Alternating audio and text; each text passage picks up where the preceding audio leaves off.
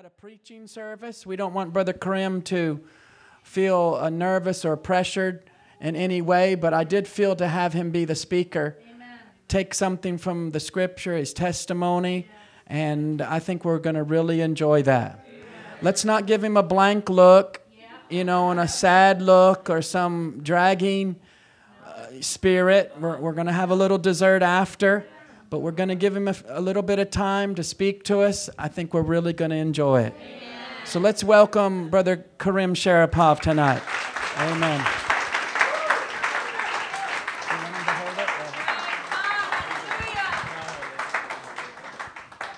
Praise God. Wonderful. Thank you, Lord Jesus. Praise God. I'm nervous.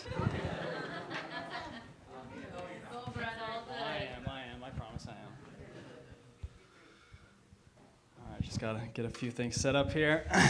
Just want to thank you all for coming here and allowing me to talk in front of you guys. It was Brother John and Brother Steve asked me about like 2 weeks ago if I wanted to do this, and back then it sounded like a good idea, and now today it's the worst idea ever. But I just want to thank them for giving me this opportunity. I want to thank God for, you know, saving my life and changing me. I want to thank you all for being here. Thank you for the sisters who prepared all this food. I didn't get to eat much of it, and that's probably for the better. But yeah, I just want to share a little bit of what God's done for me. Read a little scripture. I mean, it's actually a little bit of a long scripture, but it's because it's a really good one. And hopefully you guys are, you know, edified. I guess I don't know. I don't know what I'm supposed to say here, honestly. So it's Psalm 78.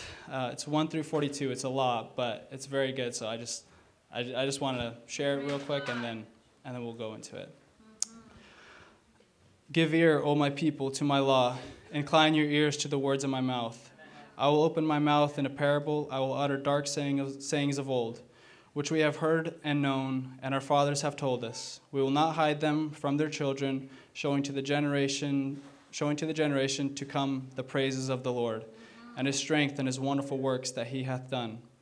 For he hath established a testimony in Jacob, and appointed a new law in Israel, which he commanded our fathers, that they should make them known to their children, that the generation to come might know them, even the children which should be born, who should arise and declare them to their children, that they might set their hope in God, and not forget the works of God, but keep his commandments. And might not be as their fathers, a stubborn and rebellious generation, a generation that set not their heart aright, and whose spirit was not steadfast with God. The children of Ephraim, being armed and carrying bows, turned back in the day of battle. They kept not the covenant of God, and refused to walk in his law, and forgot his works and his wonders that he had showed them. Marvelous things did he in the sight of their fathers, in the land of Egypt, and in the field of Zoan. He divided the sea and caused them to pass through. He made the waters to stand as an heap. In the daytime also he led them with the cloud, and at night with the light of fire. Amen. He clave the rocks in the wilderness, and gave them drink as out of the great depths. Yes. He brought streams also out of the rock, and caused many waters to run like rivers. And they sinned yet more against him by provoking the Most High in the wilderness. They tempted God in their heart by asking for meat for their lust. Yet they spake against God. They said, "Can God furnish a table in the wilderness? Behold, he smote a rock that the waters gushed out, and the streams overflowed. Can he give bread also? Can he provide flesh for his people?" Therefore the Lord heard this, and was wroth. So a fire was kindled against Jacob, and also came up against Israel, because they believed not in God, and trusted not in his salvation. Though he had commanded the clouds from above, and opened the doors of heaven, he had rained down manna upon them to eat, and had given them of the corn of heaven. Man did eat angels' food. He sent them meat to the full. He caused an east wind to blow in the heaven, and by his power he brought in the south wind. He rained flesh up also upon them as dust, and feathered fowls like as the sand of the sea. And he let it fall in the midst of their camp, round about their habitations. So they did eat, and were well filled, for he gave them their own desire. They were not estranged from their lust, But while their meat was yet in their mouth, the wrath of God came upon them, and slew the fattest of them, and smote down the chosen men of Israel. For all they had sinned still, and believed not for his wondrous works. Therefore their days did he consume in vanity, and their years in trouble. When he slew them, then they sought him, then they returned and required early after God. And they remembered that God was their rock, and the high God their Redeemer. Yeah. And this part I have it underlined just because of how it reminds me of my life and a lot of us, you know. Nevertheless, they did flatter him with their mouth, and they lied unto him with their tongues. For their heart was not right with him, neither were they steadfast in his covenant. But he, being full of compassion, forgave their iniquity, and destroyed them not. Yea, many a time he turned his anger away, and did not stir up all his wrath. For he remembered that they were but flesh, a wind that passeth away and cometh not again. How oft did they provoke him in the wilderness and grieve him in the desert? Yet they turned back and tempted God, and limited the Holy One of Israel. They remembered not his hand, nor the day when he delivered them from the enemy. And that just kind of reminds me of, you know, our lives and the amount of times that we've forsaken God and turned away from him, and he still has grace and mercy for us. Let's just pray before say anything.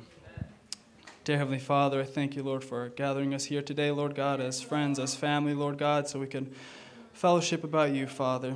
Lord, I pray that you would just take any nerves away, Lord God, give me clear thoughts, Lord God, so that I can just say what you've done in my life, Lord God, and my family, and how you've blessed us, Lord God, how you've changed us, Lord. I thank you, Lord, for your goodness, your mercy, your grace, Lord. Just be with us, Father. We love you. Thank you, Lord. In Jesus Christ's name, amen.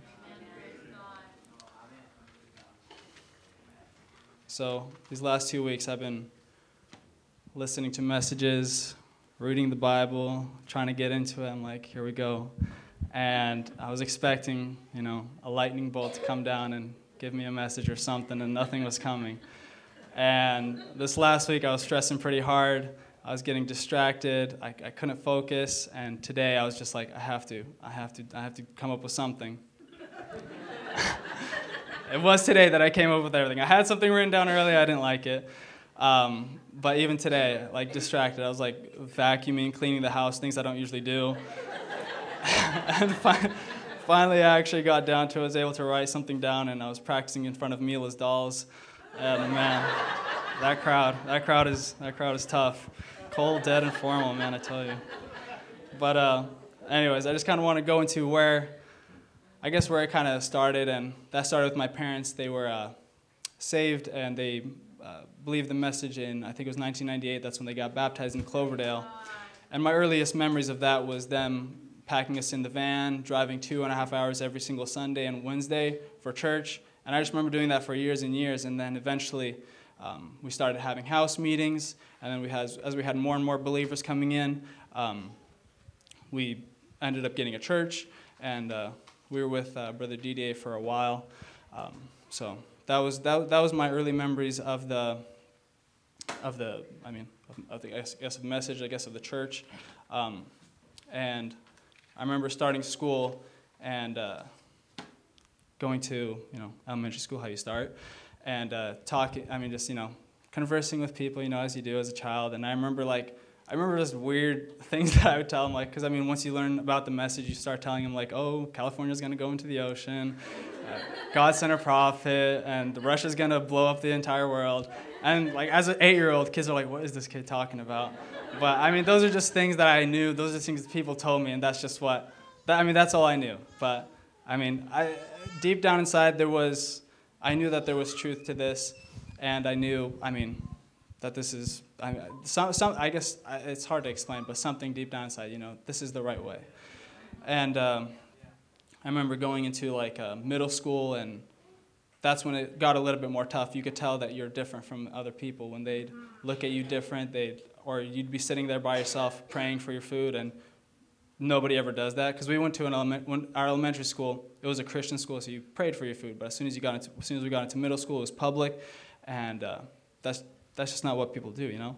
So that's when I started really noticing the differences between us and different people. And it was definitely tough. It was a lot harder than, I mean, I can't imagine doing that. I can't imagine for kids nowadays. Like, it's 100 times harder than it was back then. But those are just my early memories of it. And I remember when I was 13 years old, that's when I decided to get baptized. It was, we were having just a camp meeting. It was my first year, senior camp. We had Brother Don, Brother Danny Steeman and Brother Aaron McGeary preaching. They had really good services. I went back to listen to them just to kind of get an idea of what was going through my head at the time. Brother Danny preached service, Anointed to Receive, and Brother Aaron spoke on Only Believe. And two very, very simple sermons, but very deep, and it was very good just how simple it can actually be. It's just, we just believe, you know? That's, I mean, as simple as it is, that's what it, that's the core of it. And by the end of it, I think it was Saturday night, I was just watching the service, and at the very end, I got there's a clip of me walking up, 13 years old, and our dear Brother John. I mean, you can't see it. It's a very pixelated photo, but that's me right there, Brother John praying for me, and it's just, it was good to see, because I didn't even remember that, but then as I saw this, it came back to me, and I was like, oh yeah, I forgot, it was Brother John, and then he was able to baptize me as well the next day, so that's kind of weird, guys. It's not that cute, okay. But yeah, and that, I mean, it's just cool to see that, you know, like years ago, you have this man pray for you that you just kind of know, and now he's your pastor. So it's just, I don't know, it's just God working. But yeah, after getting baptized, I remember that was a very real moment for me, because There wasn't any emotion involved. Like I was watching the service, and it wasn't like a time where, like, you know, they're having an altar call and all these kids were going up there and crying out and repenting or whatever. It was very like the music they were playing. It wasn't like a super emotional music, and I remember just going up, and it was just like it felt real. It didn't feel like emotion, and I remember from then I was different, because I remember I'd be hanging out with friends and. I had lots of mischievous friends. We'd go to stores, and they'd try to, like, steal stuff. I remember we went to the dollar store, and they, like, stole a piece of candy, and I'd condemn them. I'd be like, hey, guys, you can't steal. This is bad. Put it back. And one time I got one of my friends to literally walk all the way back to return the piece of candy. They always called me goody two-shoes, but I was, hey, you know, what can I say? It was the Holy Spirit. It wasn't me. But those are just some of the memories I had as younger. And then as you get older, start going to high school, start making the wrong friends, and I remember there was always a battle. It's like school year, you're going to school, you're not living right, you're doing the wrong things, and then summer comes around, it's like you get a little bit of peace, you go to camp, you feel kind of refreshed, and then it's kind of like a cycle, and it happened for years and years and years, and then I think it just gets to a point where if you don't make a decision for God, then you're making a decision for the devil, and that's just kind of what happened with my life. It's a quote of Brother Branham. He said, it's in only believing God. And the only thing that kept me from being saved when I was 12 years old, because a spirit hung over me, a devil saying, wait a little longer. That's the reason you wasn't saved when you become the age of accountability. A spirit you got in a crowd that hovered over you and kept hanging over you. You wanted to do right. There's not a man that's got his right mind but wants to do right, but there's something that won't let you do right. Is that right? That's the devil. And that's just what it was for me. It's just wanting to do right, trying my best. I remember I'd be up on my bunk bed just crying out to God, like, God, why can't I be different? Why am I doing these bad things? I don't understand. I don't want to go to hell. I didn't understand, and it was just, I never truly had, you know, after camp, after getting baptized, I never started that walk with God.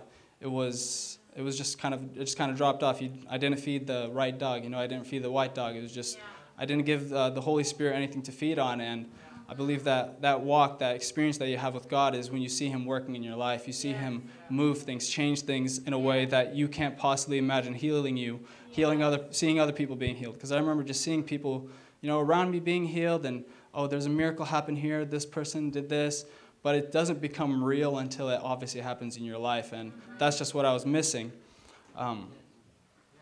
And so that's just, I mean, obviously, if you don't have that experience, it's not going to be interesting to you.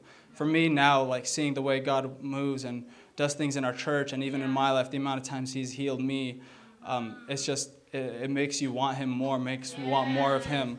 I've had multiple testimonies of God healing me. I've had a very bad gut issue where anything I ate, I just would throw it up, and then we had a brother come and preach for us. Something tugged on my heart. I went up, and he, I didn't get the quote, but, it's not a quote, it's a scripture, but it's along the lines of God doesn't want you to be in a sick body. He doesn't want you to be sick. He wants you to be good in health. And I think he mentioned something like that to me, and then I just believed, and I remember, like, since then, I haven't had an issue, except for one time it came back again, and it decided to, like, hit me, and it was the worst time. I was out on Lummi Island. I was detailing a car. I just ate some food, ate some lunch, and it hit me so hard, and I don't want to throw up, because I knew if I threw up, it felt like I was going to, I was just giving up. So I held on to it for, like, 8 hours and battled with it all night. It was the worst pain I've gone through, and by the end of it, in the morning, I woke up feeling fine, and I haven't had a problem since. So.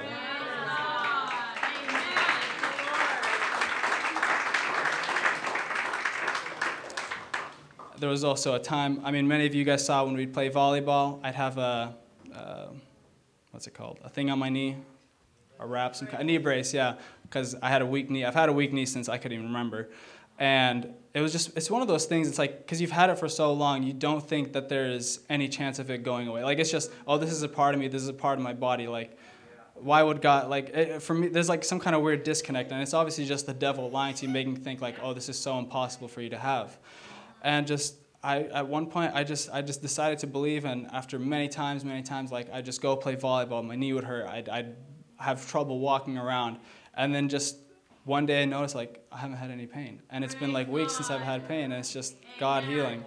And it's things like that. That's what, builds your faith. It makes you stronger, having that walk. So I encourage every young person here, don't let the devil lie to you, because that's what he's really good at. He'll make you think that you don't, God doesn't love you. You don't deserve healing. You don't deserve a walk with God, but it's the best thing in the world when you get that walk with God. You're in His Word. You're praying. You're talking with Him. It's a beautiful relationship. Amen. And I guess I'll go into how God got a hold of my life. It was since probably like I was 15 years old. That's when I started really struggling with my life. Made the wrong friends.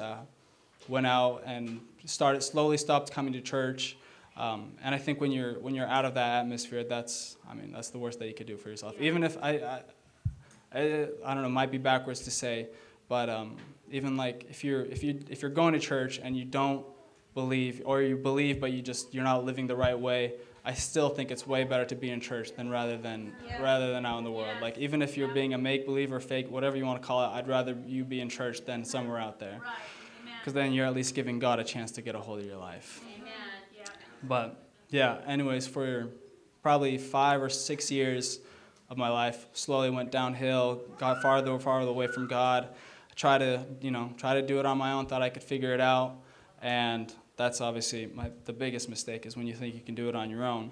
And I guess God knew that. God knew what path I decided to take, and He knew what it would take to humble me. And it took years and years, but through years and years of, like, addiction to video games, but not alcohol, weed, bad friends, bad music, just all the wrong things. And I remember trying so hard to quit these things. I remember trying so hard. I'd read all the self-help books. I'd watch all the videos about how you can meditate and get rid of this and get rid of that, and none of it works.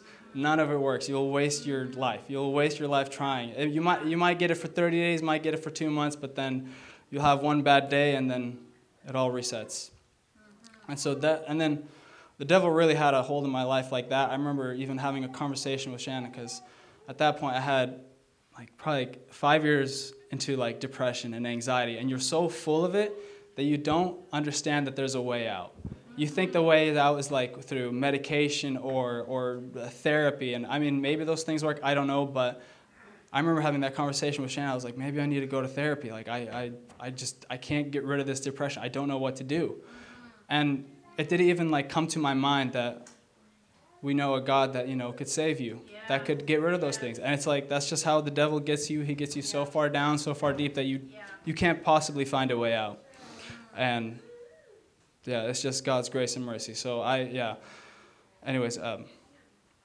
just went down the road of just struggle after struggle, trying to win, and you just can't. And we went through lots of trials. Shannon had a big car accident, and I thought maybe it was then that like we'd turn our lives around, because we both weren't serving the Lord the way we should have been. And I remember I was thinking, maybe this is it. Maybe this is what it's going to take for us to turn around. And even then, that wasn't enough. I at least, it was obviously my fault. I'm the man in the relationship, should be taking that part of the, I guess, being more accountable like that. And I always had trouble of letting things go. There's certain things that's like I was just halfway in, halfway out, wanted a little bit of this, but also wanted God. I also wanted the benefits, because I remember sometimes going to church with my parents, and it's like you're so full of garbage in your head, but you still get that peace when you get into God's presence. You still feel the peace, and that's what I wanted, but I didn't want to give up my lifestyle. And slowly, over time, I made more and more mistakes, and then one day I got to a point where, it's just the Lord or you're done. And I don't know what happened. I just made the wrong decisions, and I don't want to go too far into it. If you guys obviously want to know a little bit more, I could tell you, but it's personal. But I pretty much essentially, I'll give you a little bit of what happened. I decided to smoke. This was the last time I smoked. It was I decided like, hey, I was gonna go just hang out with some friends, and I decided to smoke, and it was weed, and something in my brain like flicked. I don't know what happened. I had a mental breakdown. Everything went out the window. I thought God was fake. I thought my family was fake. Nothing was real. I lost all sense of reality. I think it's called psychosis or something, but it was really bad. And for 2 weeks, this was, I think, a month before our wedding. A month before Shannon and I were wedding, I'm having a complete mental breakdown, and it was just horrible. You just completely lost, to live a life without God is the scary. I think that's the definition of hell, is separation from God. That's pretty much what it was for me. It was hell, because it's like 2 weeks of you just don't feel anything. It was the most horrible feeling, and I would never wish it upon anybody. I remember Lisa was telling us that she was holding our marriage contract, and she was praying because she didn't know what was going to happen. Because I was going crazy, and then one day I was just working, mowing the lawn, and my dad texted me and told me to listen to A Man Sent from God, and it was just the life story of Brother Branham. And I have no idea why I would have even chosen to listen to it, because at that point I hadn't been going to church, I hadn't been serving God at all. I don't know what made me decide to listen to it, but I was like, okay, fine, I'll listen to it. And I started listening to it, and as it's going through, I've looked back in the book, I've read it, I've gone online, I've searched, I've tried to do everything I could find, but I've not been able to find it. I even went back to the same place where it happened to me, and I'm listening to it, and I'm like, all right, here it's going to happen, and it never happens. But a voice came from somewhere, and it said, the devil's been lying to you. This is like, I don't even remember what exactly all it said, but that was the gist of it. It was, the devil's been lying to you. And then snapped out of it, instantly came back. It was like, the biggest burden got lifted off my shoulders. I remember I was like there, mowing the lawn, crying as I'm like working. I'm like, I don't even know what just happened. But ever since then, it was such a hunger. I have no way to express it. Every single day, nonstop, I was just listening to messages. I was listening to preaching, anything I could. I was reading my Bible. I was so insanely hungry. And I couldn't stop. I started driving down to the church down in Seattle, just because I was like, I have to go to church. I need to go to church. And I started doing that. And I remember it would have been really hard. I don't think it would have worked out. Maybe, I don't know. It was definitely tough, because at that time, Shannon wasn't serving God. And it was a little bit tough, trying to convince her to go down and stuff like that, because it's just 2 hours. But thanks be to God, he sent Brother John, opened up a church, and it was a perfect opportunity for us. And God has just been working and been moving. And it's there's so many things that I've had the opportunity to do that I never thought I'd get to do. I got to go to India. That was the craziest thing. I never thought that, because I always liked video. I like videography. I like you guys saw that video, video editing. That's passions of mine that I like to do. But I never thought I'd have a chance to do it. The only time I ever did it was when I was young, and I was making YouTube videos or something, and they were dumb. But I never thought I'd be able to actually use it for something good. And just the way God works and gives me this opportunity to make this video, it was such a blessing. And Yeah, I wish I had more to, I mean, there's a lot to say about India, but that was one of my highlights, because that's just something I really enjoy doing, and it was just a blessing to be able to do something like that. I mean, all praise be to God for, I mean, there's no other way to say it. But, I mean, there's a lot more that I can go into, but, I mean, that's essentially what the Lord did for me. He had to get me to the very point where I had nothing left. There was nowhere to turn. I felt completely alone, but that's when God saved me. And I pray that young people nowadays, whoever's listening, don't allow yourself to get to that point, because you're hurting your family, you're hurting yourself, you're giving yourself like scars for no reason, because the devil, as they say, the sin will take you farther than you want to go and keep you longer than you want to stay.